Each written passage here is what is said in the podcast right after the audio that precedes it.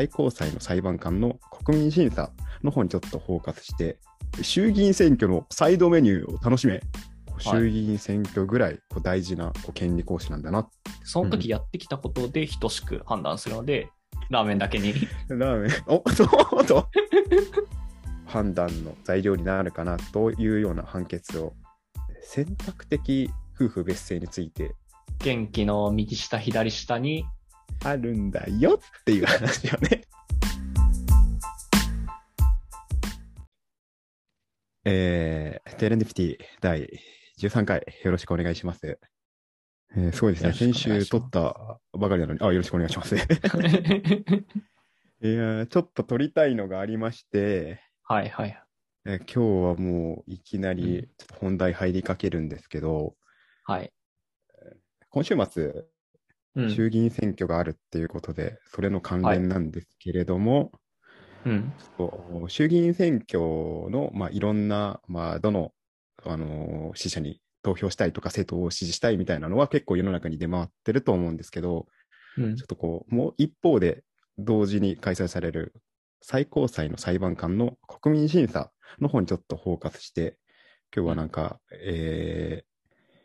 情報を提供できたらいいなと思って、ちょっと急いで収録開始させていただきました。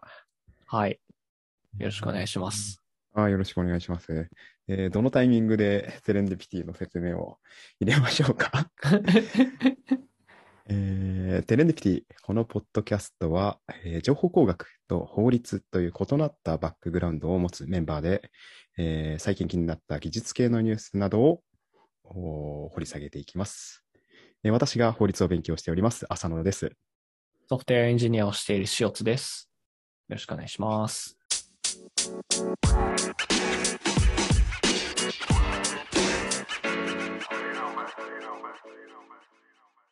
デレンデピティ。ということで、冒頭にもちょっと話したんですけど、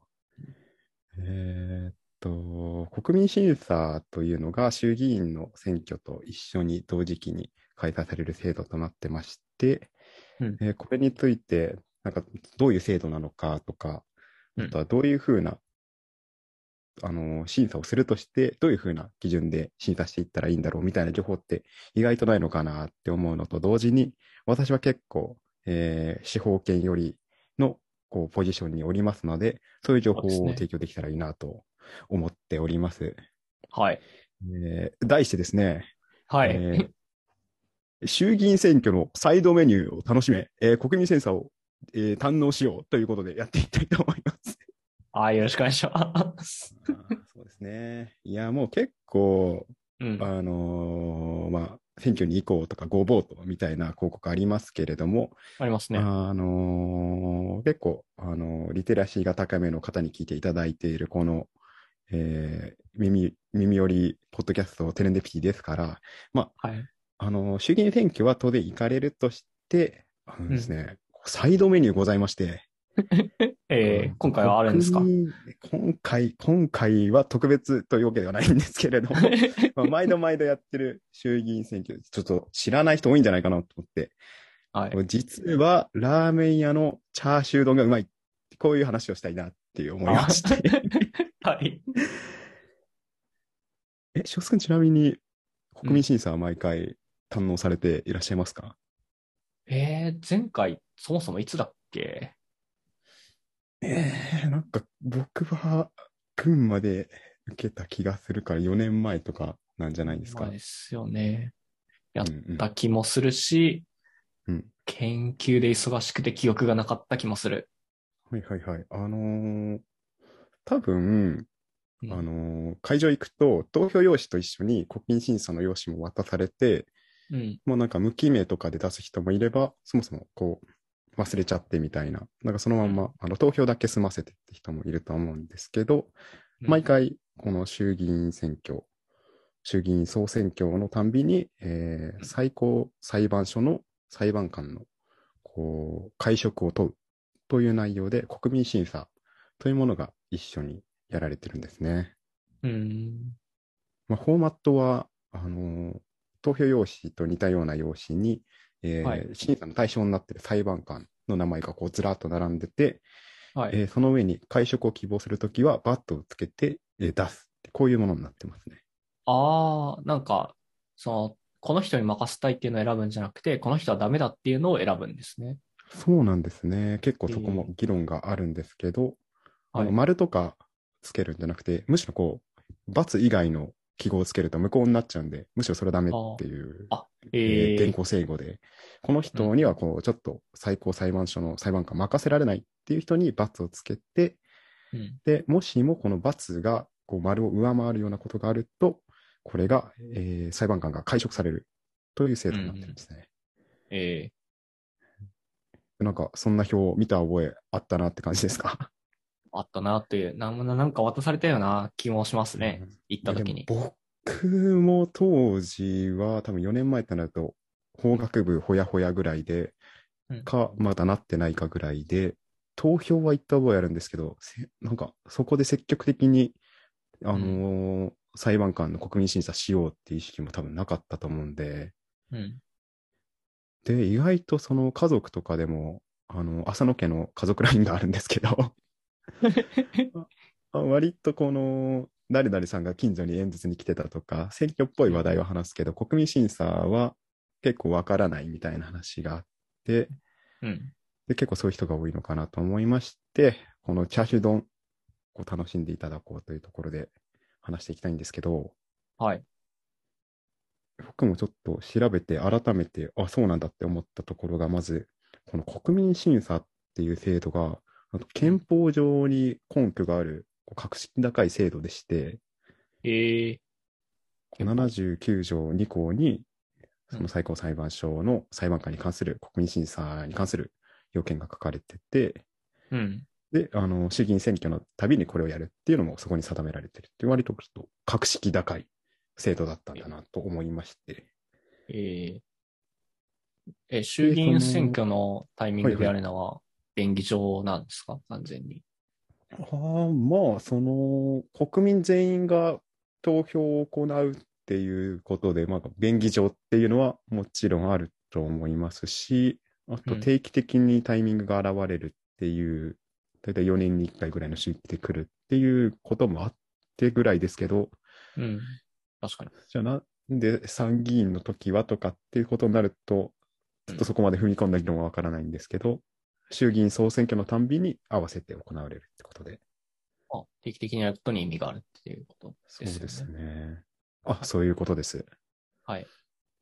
で、ちょっとその、なんで国民審査をやるかっていうところのこの意義をはい。ちょっと気になってるところかなと思いまして、はい。さっきの定期的にっていう話もあったんですけど、はい。これが国民審査というのが、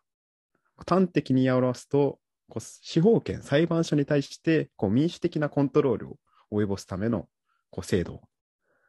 こう割直接民主制でコントロールを及ぼしていくっていうような趣旨を持った制度になってるんですね。はい。はい。というのもですよ、この立法府、国会っていうのは、まさに衆議院選挙がそうですけれども、国民が直接こう投票をして、で、自分たちのこう代表者を選ぶと。うん。に国民の信任信託というものでもって、立法府という権限のこう正当性をを付与されているという一面があると思います。はい。で、さらに行政、今三権分立をこう順序に追ってるんですけれども、行政である内閣府も、内閣総理大臣が、まず立法府から、えー、ちょっと、えー任命が、こう、その辺のちょっとタームは、ちょっと濁させてもらって、はい。ま立法府からの、まあ、選ばれて指名されて、えー代表を決めるってことで、一応こう、まあ、レイヤーが1個遠のきますけど、国民、立法府で内閣総理大臣っていうこともあって、一応うん行政府に対しては民主的なコントロールが、まあ、一応あるっていうことになってると思います。うん。で、一方で、この三権分立、立法、行政、司法っていうの、このうちの一つの司法権っていうのは、一応、制度上は内閣総理大臣、内閣府の任命によって、えー最高裁判所の裁判官は決めるとされてるんですけれども、うん。まあ、事実上、えーっと、ほとんどの裁判官が、叩き上げのキャリア裁判官、職業裁判官のこうキャリアアップの最終地点のゴールとして、えー最高裁判所の裁判官というポジションがあるという事実もあって、この国民が選んだっていう性質がちょっと薄いっていうようなことに制度上なってるということになります。確かになんか選んでる感はないですね。結構、そうです司法は、こう、法律の運用って世論が反映されてるみたいな、うんうんうんの、話は聞きますけど、具体的にどう反映されて、どう運営されてるかは、まあなんか、賢い人たちがやってるんだな、ぐらいの認識ですね。うんうんうん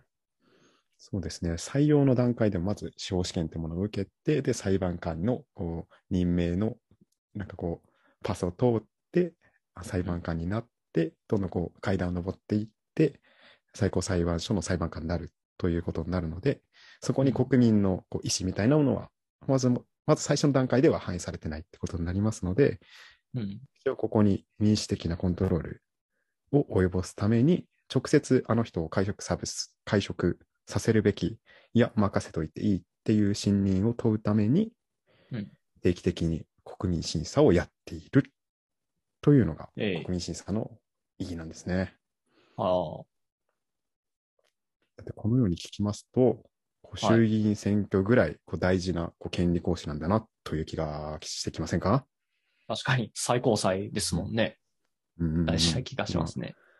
まあ皆さんがちょっと漬物ぐらいに思ってたやつが、実はこう餃子ぐらいの重要性あるんじゃないかって。意今日はもうこのラーメンサイドメニュー例えていきますんで。あの、面白いと思ったのが、まあ、さっきも言いましたけど、その選ぶんじゃなくてダメな人を落としていくっていうスタイルが面白いですよね。まあ、これもいろいろあるんですけど、まあ、オプトイン方式かオプトアウト方式かみたいな話で、まあ何も書かないと、えー不信任になると、うんちょっとこう、うっかりそのまま出して、こう、結構制度も知らない人とかも多かったり、まあそこの認知度をもっと上げるべきというのもありますけど、うん。まあ、あ簡単に、それこそ会食になりやすいのだと、それこそ裁判、最高裁判所の裁判がコロコロ変わって、うんそこの役職の安定性が失われるということもあるとは思うんですけど、うん。まあなんか、お気づきの通り、今までにそれで会食になった裁判官というものはいなくて、ああ。大体最大でも、その、罰の割合、会食すべきっていう割合が大体1割を超えないぐらいだっていうような、えー数字を聞いたことがあります。ええそれなんか、こう、1か0かじゃないですか。えっと、はいはいはいその過半数を超えるかどうか。うんうんうんそこにグラデーションはないじゃないですか。例えば、今回は全員、その、政府だったけど、誰々さんは2割集めたらしいから、みたいな。うん。うんうんうんなんかそういうのは反映されないんですね。本当に解任するかどうかだけなんですかね。解任、会食についてはその01なんですけれども、もちろん、例えば、後ほど話すんですけど、うんあの著名な重要な裁判例でこういうような立場を取った人が、うん例えばこう、会食を求める声が大きいってことになりますと、それだけこう事実上の圧力というか、国民の意思がこうなんだっていうようなアピールになりますので、全然やっぱそこの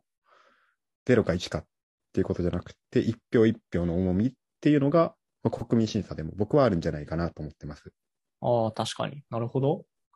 てやってくると僕らが興味を持つのがすごい大事に思えてきましたね。いやー、そうですね。しあのー選挙と同じぐらい、こう、国民の持っている重要な権利行使なんじゃないかなというふうに思っております。はい。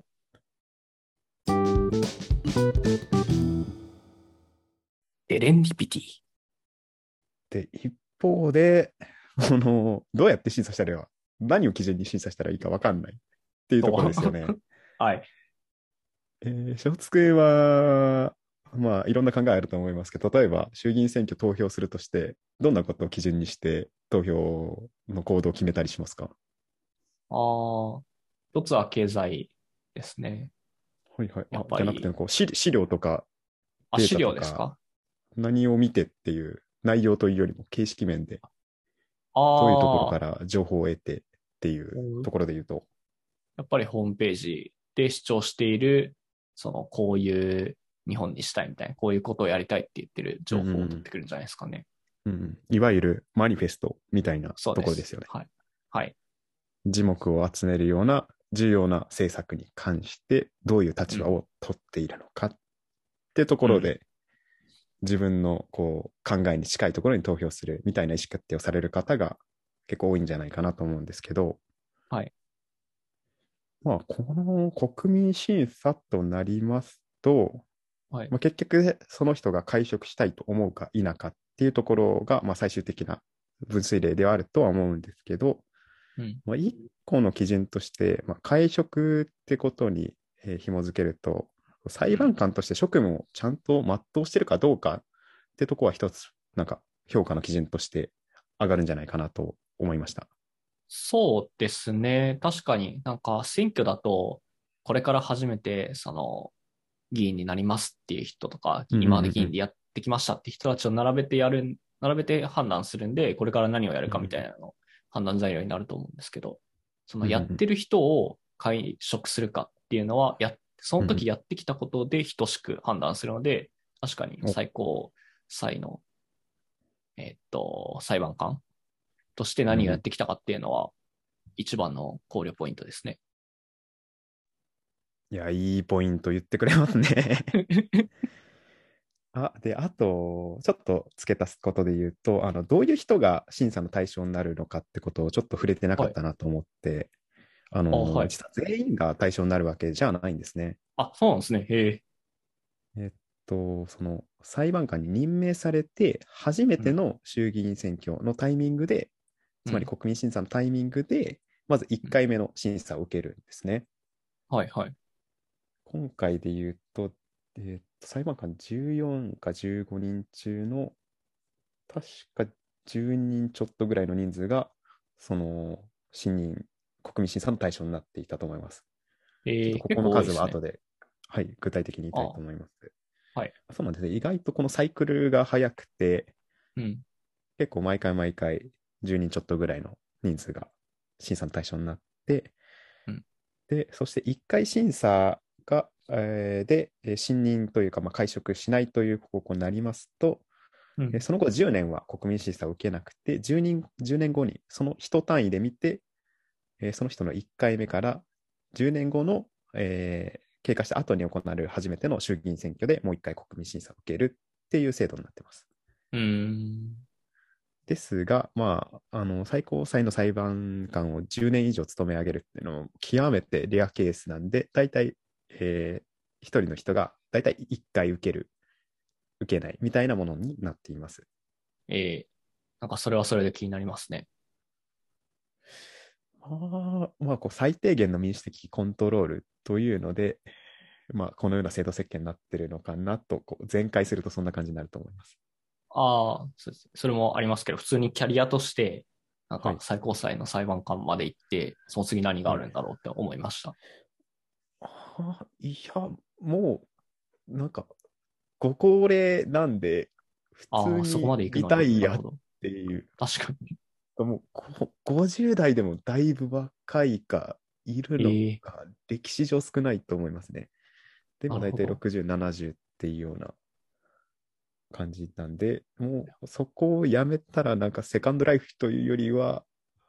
まあ、まさにセカンドライフか。次のキャリアっていうよりは、あもう悠々自適にというか、うん例えばこう解雇記録を出すとか、あの頃の最高裁の判断はこうだったみたいなことを語るみたいな語り口になるっていう仕事をされるんじゃないですかね。うん。なるほど、なるほど。で、本題に戻りまして、さっき塩津くんが言ってくれた通り、裁判官っていうのは、あの今までどういう仕事をしてきたかっていうのを少し資料として見れますので、そこでちゃんと職務を全うしてきたかっていうので、えー判断するのは、比較的充実した判断ができるんじゃないかなと思いまして、はい。で、裁判官のもう一番の大事な仕事といえば、何ですか？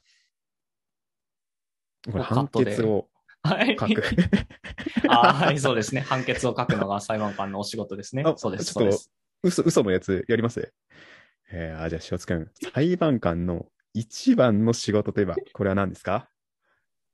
ぱり、あれですよね、あの、ハンマー叩くのが一番の。ちょちょちょ木槌ね。静粛にち、こらこらこら。いや、いやもうそれ、もうこう、日本じゃあの木槌ないっていうセットね。セットで言うやつね。そうなの？一緒なの？いやもう、いやもういい反応するね。あれはこう、アメリカの一部であるんですけど、日本の裁判所では木槌はなくて、で、えードラマの脚色で生まれたっていうのは有名なエピソードですけれども、あそうではなくてはい。判決ですね。はい。えーっと、裁判官として、えー個別事例に対して法を適用する。それを判決の形で宣言するというのが、あー裁判官のまさに中核的な仕事になりますので、うんえーまあ、世間的に注目を集めた判例であるとか、まあ、学術上でもまあ世間的にも重要な判断を示したというような判決の中で、どういう意見を述べたりとかしていたのかなっていうのが、なんか見ていく上ではかなり重要な資料に、そして充実な判断する上で、えーうん貴重な資料になるんじゃないかなと思います。はい。で、ちょっと面白いなと思うところが、その判断にはおのずとやっぱ、この裁判官とはいえ、あのイデオロギー的な立場を完全に払拭することっていうのは特にこう、すごい突き詰めて突き詰めて、最後に価値判断だけが残ってるっていうようなことって、特に最高裁判所まで行くような判決って結構多いんですよ。うんうんうん。っていうところそうすね、で、割とこううん。イデオロギー的な立場こうを革新を進めていくのか、あのん。現行制度の報酬、運営ってものを大事にするのかっていうようなところで、まあ、はっきりともう右左っていうようなものはさすがにないんですけど、うん。比較的っていうようなところあるので、そこは割とマニフェストとかと近くて、例えば自分がイデオロギー的にこちらが正しいと思うような裁判官はこのような判断がすべきだという考えがあれば、まあ、そういう判断をしていないっていうのは、まあ、その人から見れば職務を全うしていないということ、というふうに見ることもできると思うので、うんそういうふうな感じで会食を判断していくってなると、判決の中でどういう立場を示したかって見ていくのが、あーポイントになるのではないか。はい提言したいわけですね。はい。えーっと、すごい初歩的な質問なんですけど、最高裁に上がってくるはい。と、なんか、その事例、裁判っていうのは、うん最高裁の裁判官は何人ぐらいで当たるもんなんですか？あ、いいですね。これがですね、あの、あの、ツー、ツーマンセルじゃない、えフォーマンセルと、はい ちょっとナルトだと言こうと思ったんですけど、ちょっとやめますね。えラーメンだけに？ー、ラーメン、お、そうと、ちょっとやられたね。ちょっとカットしようと思ったのにな、今の。面白いとこ出ちゃったからな。はいえーで真面目に答えますと、あのーはい小法廷と大法廷ってこの2種類ございまして、はいでまず小法廷っていうのが、まあ、原則的な形態、まあ、数で言うと多い形態になってまして、うん。で、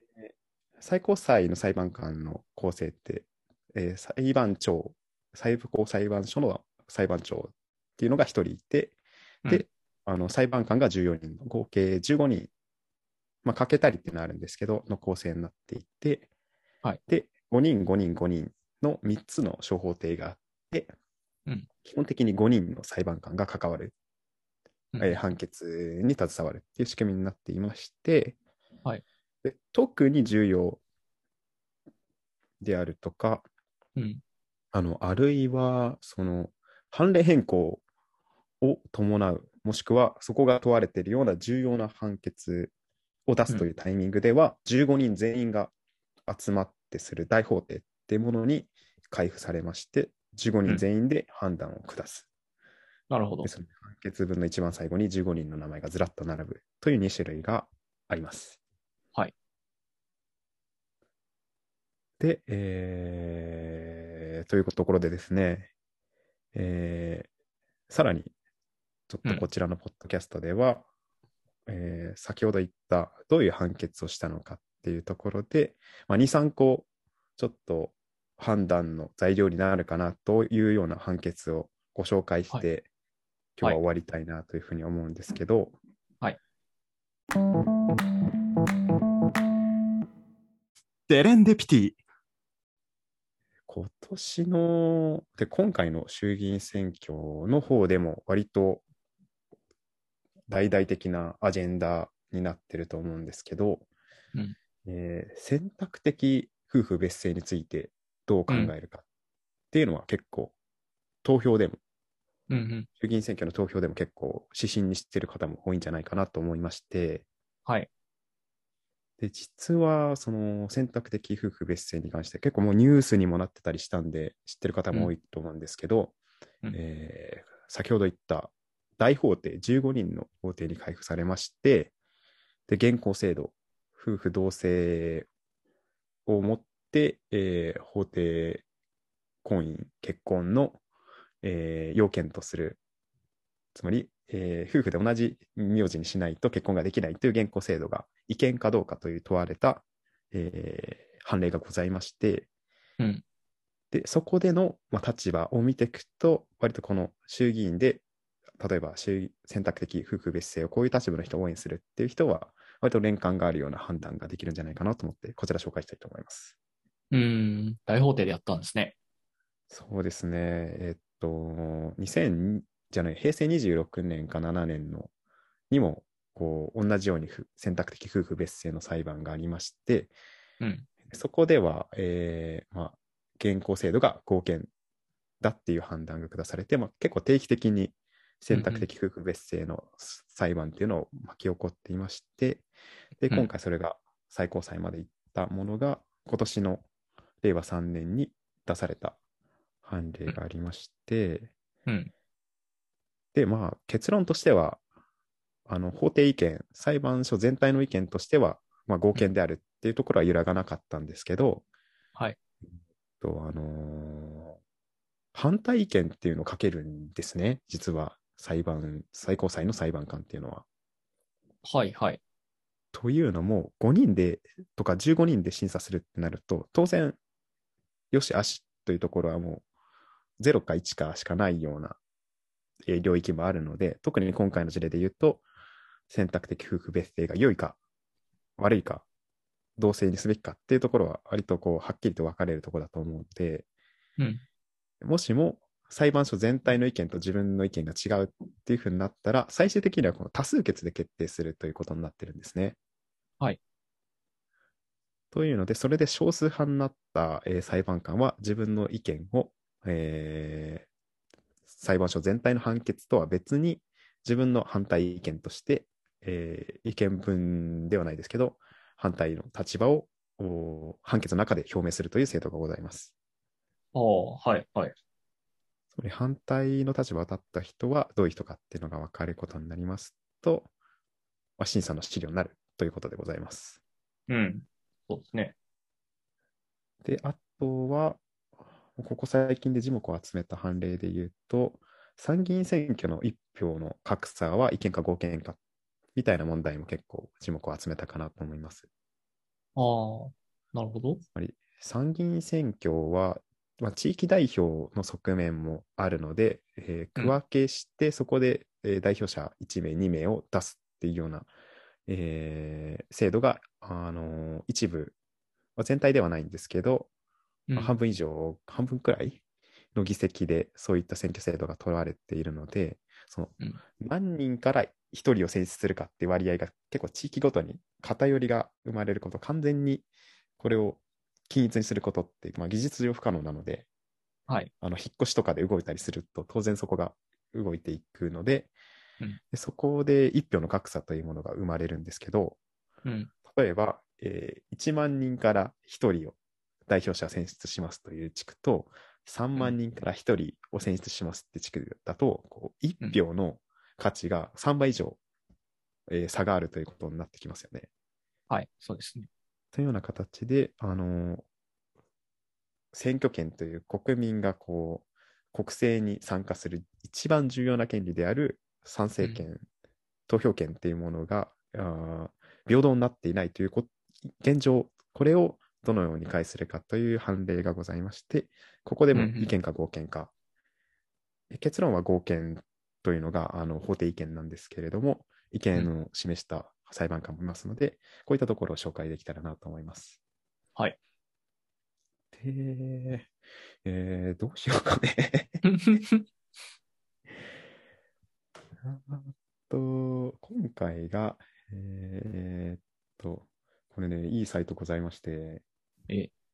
NHK が国民審査について、多分僕らと同じようなこぞ志ですね。NHK っていうのは。国民審査のためのこう、まとめをしたサイトがございまして、それ見ながらちょっと話してるんですけど、今回対象となるのは、うんえー、何だ ?11 人の裁判官が対象になる。へえうんえ、すごいわかりやすい表がある。えあ、そうそうそうそうそう。割とツイッターとかでも出回ったんですけど、うんそのさっき言った2つの重要裁判例、大体この2つを挙げるサイトが多いですね。うんうんうんあ特にやっぱどこでも上がるのはさっき言ってた選択的夫婦別姓のところで、えーその選択的夫婦別姓を認めないのが違憲か合憲かっていうところで言いますと、うん。えーその対象となっている11名中3名の人が、えー現行制度、夫婦別姓を認めない現行制度が違憲であるっていう判断を示しまして、これが三浦裁判官、草野裁判官、宇賀裁判官っていう方々ですと。うん。で、あと、ちょっと裁判官のうん構成というか、なり方が先ほど最高裁判所がこう、キャリア裁判官、職業裁判官がと上り詰めた最後にあるって言ったんですけど、はい。あのそれ以外にも最高裁判所の裁判官のなり方がございまして、ルートがございまして、うん。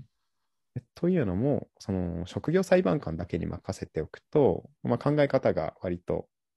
あの組織で体系化されるっていうのはいいことなんですけど、なかなかこうブレイクスルーが起こらなかったり、偏っていったりすることを避けるために、例えば弁護士出身の方であるとか、検察出身の方であるとか、あと外交官とか行政官の方を連れてきて、えーうん。最高裁判所になるという制度がありまして、で、実はこのさっき意見判断をした3名の方は、そういった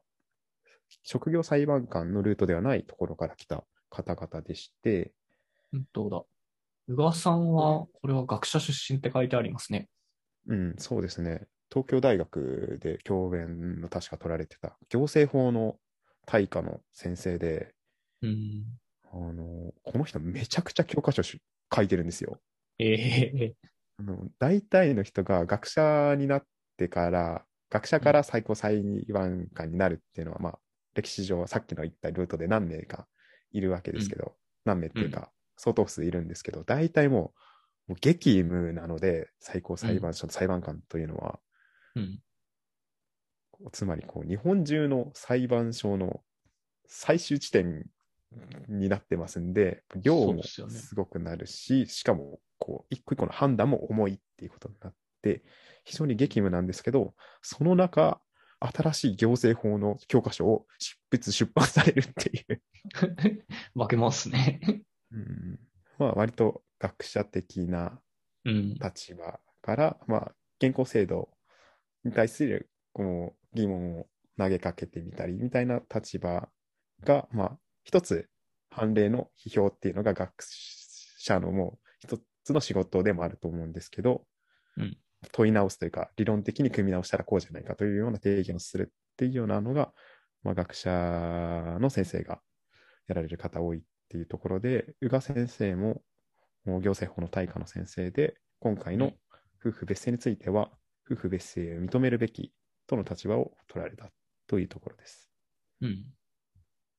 あとその草野光一先生っていうのが、あの弁護士出身の先生でして、はい。あの大手の弁護士ファームから最高裁の裁判官になられた先生なんですけど、はい。この人は僕のちょっと推しメンでして、推しメン。いや、面白いことやられてる方で、あの、はい。数理フォームっていう概念を多分日本に持ち込んだ先生と言っていいのかなと思うんですけど、数リフォーム？はい、えー数学の数に理科の理に、はい。法務、法律はいはい。の質務と書く概念でして、そんな当てはめとか、えーあとはこの法律の判断の中に、えー統計とか、その数学的なアプローチを入れてみようじゃないかという考え方の持ち主はい。でして、はい。まあ、僕の関心的には、その人間が結構感覚でやってたところをもうちょっとこう定量的な判断しようじゃないかっていうアプローチに僕は見えてうん。考え方がすごい好きなんですけど、はいはい。それであの夫婦別姓の判決の反対意見の中でも、うんあの国民全体の福利という概念を使ってこれが上昇するのか下降するのかっていうような基準面白い基準立てておーとあのベンサムの功利主義っぽいなって僕は思ってるんですけどなんかそういうもので制度がいいか悪いかっていうような判断をしたりとかあとこう一票のか確か一票の格差のところの判決の中でグラフが出てきたんだよね。その意見はい。あの判決の中にグラフがいきなり出てきて、まあ見たことなかったんですけど、うんなんかその一票の格差が正し良いのか悪いのかとか、年々どうなってるみたいなものをグラフを出して、うんこのお草野先生流のスリフォーム的アプローチで意見か合見かって判断される。非常にこうユニークな判断手法を取られてる方で、まあ、考え方は僕は面白いなと思うんですけれども、うん。草野先生も夫婦別姓は、えー現行制度違憲であると夫婦選択的夫婦別姓認めるべきとの立場から、うんえー反反対意見書いてましてで一票の格差のところではあのー条件付き合憲っていうような判断しててはい。違憲っぽいけどちょっと立法府なんとか頑張ってくれやっていうメッセージをなんかこう発信したっていうような感じですかね。うーん。一票の格差のところは、その、うん現行制度が違憲だとしても、例えばこう選挙自体を無効にするっていうのはこう非常に影響大きい上に、裁判所がこういう選挙制度を取れっていうのは言えないじゃないですか。具体的なところは。まさにそこは政策的な判断が入るので、今のはダメだけど、じゃあどうしたらいいかって提言は裁判所は、あのーそこはもう立法府のあの領域に入っていくので、うん。今のちょっとアウトっぽいけど、ちょっと数年ぐらいの常識的な範囲でななんとかしてくれないかね、今は合憲でいいけどみたいなところ、あの条件付きとか期限付きの意見合憲みたいな概念が一票の格差の中でありまして、それの一つの立場を草野先生取られてるって感じです。えー、で、三浦守裁判官は確か検察出身の方で、はい。えー選択的夫婦別姓でもお認めないのは違憲という立場であり、うん一票の格差でも現行は違憲状態。これ面白いですね。違憲状態。状態。状態。そう。さあどうする？は言わないけど、違憲状態だよっていうメッセージが発信された。そう、グラデーションあるんですね。さっきから条件付き合憲とか。いや、ここは難しいんですよね。まあ、白黒つけにくい問題だからこそ最高裁まで上がってきてる。そうあきまとすね。いうよりも、これはもう司法権と立法府の権限、お互いにどうやってこう均衡を保っていくかっていうことでもあって、はい。もう全部ダメだと思ったものをすぐバッサリ切る、こんなんは違憲だっていうのををあんまりやりすぎると、あの裁判所が消極的な立法をできる、拒否権みたいなものを持つことになって、これもこう立法府の権限をこう揺らがせますし、違憲だとして先どうするかっていうのは、あのじゃあ、その法律を改正する義務っていうものが立法府に生まれるのかっていうと、そうではなくて、違う憲ん。だけど、えー立法府さんどうしますかっていうのはこう立法の問題として譲らなきゃいけない領域というものがありまして、うん。まあ、そこのグラデーション編み出された技というか、うんうん。微妙なパワーバランスが、はい、そうありますね。えーえ。というところで、今回対象になっているところで、まあ、法定意見とは異なる立場を取られたっていうのはこの3名の方ですね。で、まあ、その当時、裁判官ではなくて、携わってなかったって人も数名いるんですけど、その他の方は合憲、すなわち法定意見に賛成したっていうところで、まあ、選択的夫婦別姓であるとか、まあ、一票の格差を是正すべきか否かってところにお考えお持ちの方は、まあ、自分の考えに近い方に入れるというのも、国民の持ってる裁判官ちゃんと仕事してるのかってところを問うポイントになると思うので、そういう判断するのもいいのではないかなと思います。長くなりましたが。はい。はい。